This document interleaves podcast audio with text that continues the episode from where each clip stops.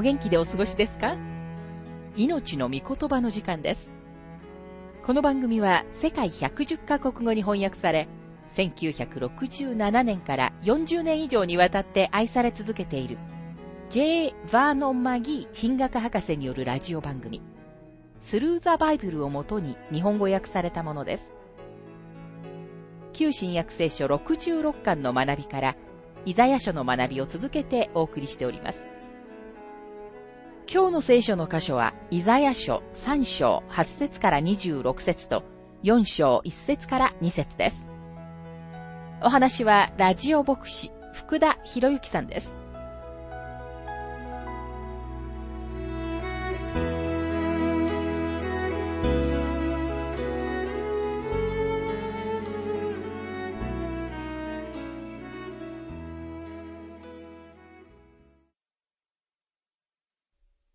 イザヤ書3章の学びをしていますが、イザヤ書3章の8節これはエルサレムがつまずき、ユダが倒れたからであり、彼らの舌と行いとが主に背き、主のご意向に逆らったからである。エルサレムがつまずき、ユダが倒れたと預言者は言っています。イザヤの時代と同じように、国が堕落し、神様に背いているのが事実であっても、私たちの時代には、あえて立ち上がり、国に対して、その堕落と罪を大胆に指摘する神の人は多くはいないのです。彼らの舌と行いとが主に背き、主のご意向に逆らったからであるという、この説がこの章の鍵であり、またイスラエルやその他どんな国にとってもつまずきの鍵なんです。神様はその国をご自分との関係によって裁かれます。詩編9編の8節には次のように書かれています。主は義によって世界を裁き、公正をもって国民に裁きを行われる。また、イザヤ書2章の4節には次のように書かれています。主は国々の間を裁き、多くの国々の民に判決を下す。イザヤ書3章の9節彼らの顔つきがそのことを表している。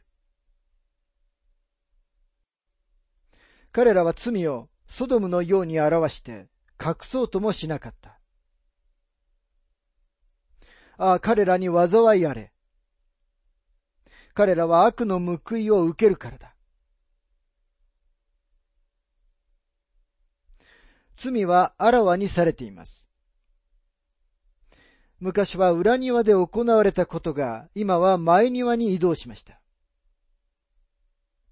昔はこっそりとやっていたことを、今は公にやっているのです。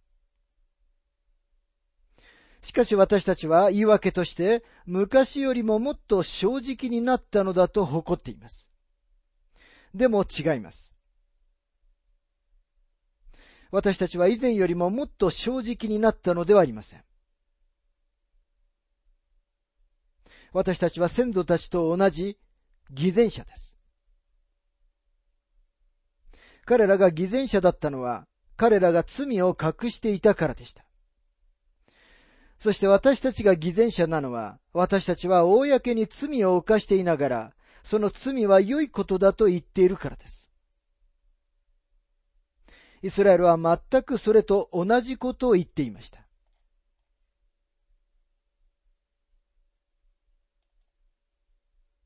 イザヤ書3章の10節義人は幸いだと言え。彼らはその行いの実を食べる。神様はご自分の民を解放されると約束されました。イザヤ書3章の11節悪者には災いあれ。災いが彼に降りかかり、その手の報いが降りかかる。これは、人は自分の蒔いたものを刈り取ることになるということの別の言い方です。ガラテヤビテオの手紙6章の7節から10節には次のように書かれています。思い違いをしてはいけません。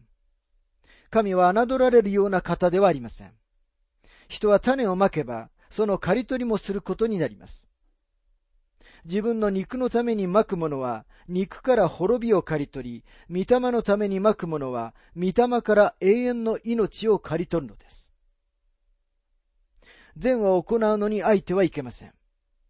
失望せずにいれば、時期が来て刈り取ることになります。ですから私たちは機会のあるたびに、すべての人に対して、特に信仰の家族の人たちに善を行いましょう。神様は決して侮られるようなお方ではありません。私たちは蒔いた種は必ず刈り取らなければならないのです。イザヤ書三章の十二節我が民よ、幼子が彼を虐げ、女たちが彼を治める。我が民よ、あなたの指導者は迷わす者。あなたの歩む道をかき乱す。幼子が彼を虐げとありますが、私たちの時代の最大の問題は、少年少女の非行です。犯罪は若者たちの間で最も増加しています。そして犯罪者の年齢は年を追うごとに低くなっています。またここには、女たちが彼を治めると書かれていますが、女性解放を主張する人たちは、イザヤ書が好きではありません。彼女たちはまたこのような聖書の学びも嫌いです。我が民よ、あなたの指導者は迷わす者、あなたの歩む道をかき乱すとありますが、ここでは女性の支配者たちのことを言っているのか、それともだらしない男たちのことを言っているのか定かではありません。おそらく両方のことを言っているのではないかと思います。女性解放運動は大敗的な時代のもう一つの印です。女性たちが男たちのように振る舞うとき、彼女たちは高いレベルに上がるのではなく、男性のレベルに下がってしまうのです。女性は、よりデリケートに作られています。でも女性が男性のように激怒し、残忍になるとき、女性は実際男性よりもひどくなるのです。そしてそれが国の転落の原因です。イスラエルの場合はそうでしたし、他の国々でも同じです。イタリアのポンペイの遺跡を見れば、なぜローマがこの地上の舞台から消え去ったのかを理解することができます。それは、外側から誰かによって攻撃されたからではなく、内側からの道徳の乱れによって国が大敗し、崩れ去ったのです。今神様がご自分の民と論争されるのを聞いてください。イザヤ書3章の13節から14節主は論争するために立ち上がり、民を裁くために立つ。主は民の長老たちや民の司たちと裁きの座に入る。あなた方は葡萄畑を荒れ廃らせ、貧しい者からかすめたものをあなた方の家に置いている。長老たちと民の司たちは国のリーダーです。神様は大人のリーダーシップに責任を負わせられます。少年少女の問題は若者たちから始まったのではなく、国のリーダーから始まったのです。イザヤの時代、金持ちになって他のすべての人々を支配しようとしていた少人数の人たちがいました。ここには貧しい者からかすめたものをあなた方の家に置いているというのはそのことです。神様を認めない資本家と神様を認めない労働者が国の中で起きる大きな問題です。社会の中で起きる様々な問題の根本的な原因は、私たちが神様から離れていることなのです。神様は立ち上がっておられ、論争されるか、あるいは裁かれる準備ができておられます。そして国に論争か裁きかを決めさせられるのです。イザヤ書3章の15節主は仰せられた。シオンの娘たちは高ぶり、首を伸ばし、色目を使って歩き、足に鈴を鳴らしながら小股で歩いている。それゆえ、イザヤは彼の時代の女たちを高慢で色目を使い、足に鈴を鳴らしながら小股で歩いていると描写しています。これは何という描写でしょうか？もちろん問題は女性の身なりよりも、その心の中にあります。第一ペテロ3章の1節から4節には次のように書かれています。同じように妻たちよ、自分の夫に服従しなさい。たとえ御言葉に従わない夫であっても、妻の無言の振る舞いによって神のものとされるようになるためです。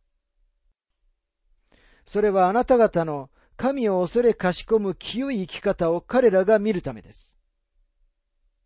あなた方は髪を編んだり、金の飾りをつけたり、着物を着飾るような外面的なものでなく、むしろ柔和で穏やかな霊という朽ちることのないものを持つ、心の中の隠れた人柄を飾りにしなさい。これこそ神の見舞いに価値あるものです。若いカップルのカウンセリングをするとき、私はいつでも結婚は三つ寄りの紐でつながれていて、三つ寄りの紐は簡単には切れないのだと話します。肉体的な紐があり、それは大切です。同時に心理的な紐があります。同じ興味ということです。三つ目は霊的な紐です。神様と神様の働きのための同じ愛がこの紐です。もし妻が自分の夫を肉体的な魅力だけでつなぎ止めておこうとするのなら、彼が興味を失ってしまう時が来ます。ペテロが言っているのはこのことです。妻の魅力は彼女の服装や髪の毛の結い方以上のものでなければなりません。彼女の美しさは柔和で穏やかな霊を伴った彼女の人生の生き方の中にあるべきですと、マギー博士は述べています。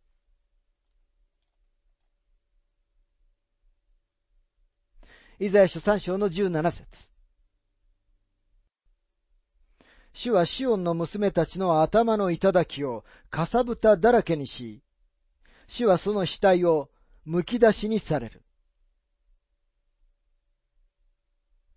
イザヤはここで病気のことを語っています。今日本では過去に類を見ないほど性病が蔓延しています。それは日本人が性的なモラルについて非常に低俗な価値観しか持っていないからです。結婚という神様が定められた枠の中でのみ、セックスは許され祝福されるのです。結婚の外でのセックスは必ず本人、または相手を傷つけ、その人の人格に悪い影響を与え、神様に裁かれます。イザヤ書3章の18節から24節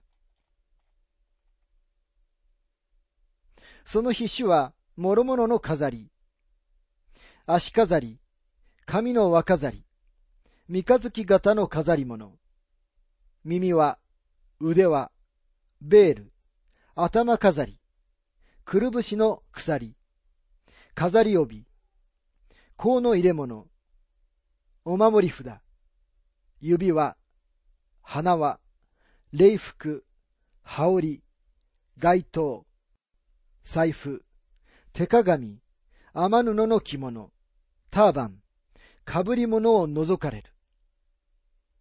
こうして良い香りは腐った匂いとなり、帯は荒縄、結い上げた髪はハゲ頭、晴れ着は荒布の腰巻きとなる。その美しさは焼け傷となる。女性たちの服装はあらゆる文明のバロメーターです。もし女性たちの服装が慎み深ければ、その国全体について何かを語っているのです。つまりその国はモラルの高い良い国だということです。この数節の間に女性が身につけるものが20点も名指しで言及されています。もしその流行が慎みのないものでないのなら、女性が流行の服装をすることには何も問題はありません。神様はイスラエルの女性たちがその時代の流行の服をしているからといって彼女たちを非難しておられるのではありません。神様は女性たちの内側の生活のことを言っておられるのです。彼女たちは高慢で厚かましかったのです。本当の装飾は皮膚の下、つまりその人の内側にあるもので、皮膚の外にあるのではありません。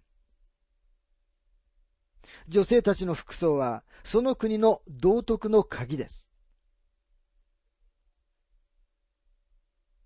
イザヤ書3章の25節から26節あなたの男たちは剣に倒れ、あなた方の勇士たちは戦いに倒れ、その門は皆、悲しみ嘆き、シオンは錆びれ果てて地に座す。当時泣いている女性の刻まれたローマのメダルがありました。そして彼女の顔の下に刻まれた記章は、ユデア、キャプター、ユダヤの補修と書かれていました。それはイスラエルの補修たちを示していました。イスラエルは神様が彼らにお与えになった警告に類しなかったので、補修に連れて行かれたのです。今私たちの国は平和で、生活はとても快適です。でももしその国民が高慢になり、神様に背き、あくまでも道徳的な堕落と偶像礼拝をし続けるならば、必ず神様はその国を裁かれます。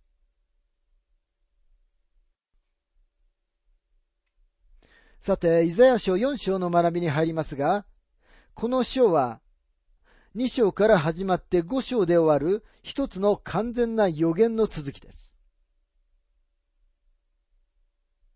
これらの章の中に実際、イザヤ書全体の概要が書かれています。なぜならイザヤはここで、この書全体の中で触れるすべての基礎に触れるからです。4章はこの書の中で一番短い章です。たった6節だけしかありません。私たちの目の前にあるのは、バビロン捕囚の時に普及した状況であると同時に、メシアの御国が設立される直前の大観難時代にも存在することになる状況の説明です。この章の構成はとても簡素です。最初の一節だけが大観難時代、あるいは終わりの時代を描写しています。そしてこの章の残りの説は、御国に入るために必要になる準備です。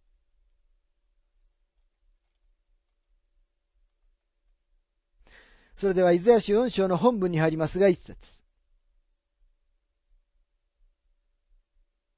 その日七人の女が一人の男にすがりついて言う。私たちは自分たちのパンを食べ、自分たちの着物を着ます。私たちをあなたの名で呼ばれるようにし、私たちへのそしりを除いてください。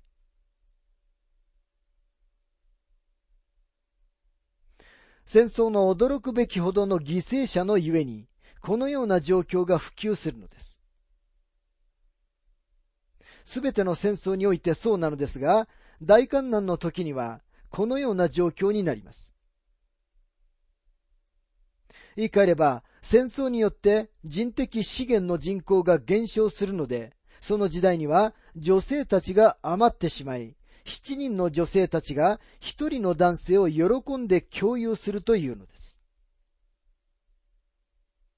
そしてみんな自分の仕事を喜んで続けます。きっと男性は何もせず、女性たちのために帳簿だけをつけて、女性たちが自分の適切な割り当てをきちんと提出するように見張るようになるのでしょう。これはとんでもない状況です。第二次世界大戦とベトナム戦争の後、アメリカはある程度まで人的資源の不足を経験しました。当時8万人の女性たちが余っていると聞いて、マギー博士は、僕のことをよく世話した方が良いよ。みんなに足りるのに十分な男性がいないんだから。と言って奥さんをからかったそうです。イザヤ書4章の2節その必種の若枝は、麗しく、栄光に輝き、地の実はイスラエルの逃れた者の意向と飾りになる。その人は主の日のことを指しています。この言い回しは、イザヤ書の中に、そしてすべての預言書の中にも何度も出てきます。新約聖書の中にも言及されています。ヨエルは特に、そのことについて何か言うことがあります。その日は、ヘブル人たちの一日がいつも始まるように、日暮れから始まります。その日は暗闇から始まって明け方へと移っていきます。その日は大観難時代から始まり、千年王国に入っていきます。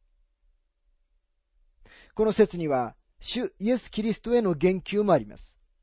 主は若枝だからです。英語で枝という一つの言葉に訳されているヘブル語の言葉は18もあります。そのすべては主イエスのことを指しています。この説では、枝は新芽を意味します。後になって主は乾いた土地から出てきた枝であると書かれています。主は砂漠の中から芽を出した輝かしい緑の芽なのです。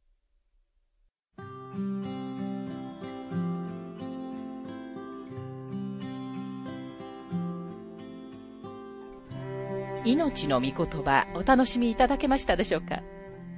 今回は弱い政府と女性の服装というテーマで、イザヤ書3章8節から26節と4章1節から2節をお届けしました。お話はラジオ牧師福田博之さんでした。なお、番組ではあなたからのご意見、ご感想、また聖書に関するご質問をお待ちしております。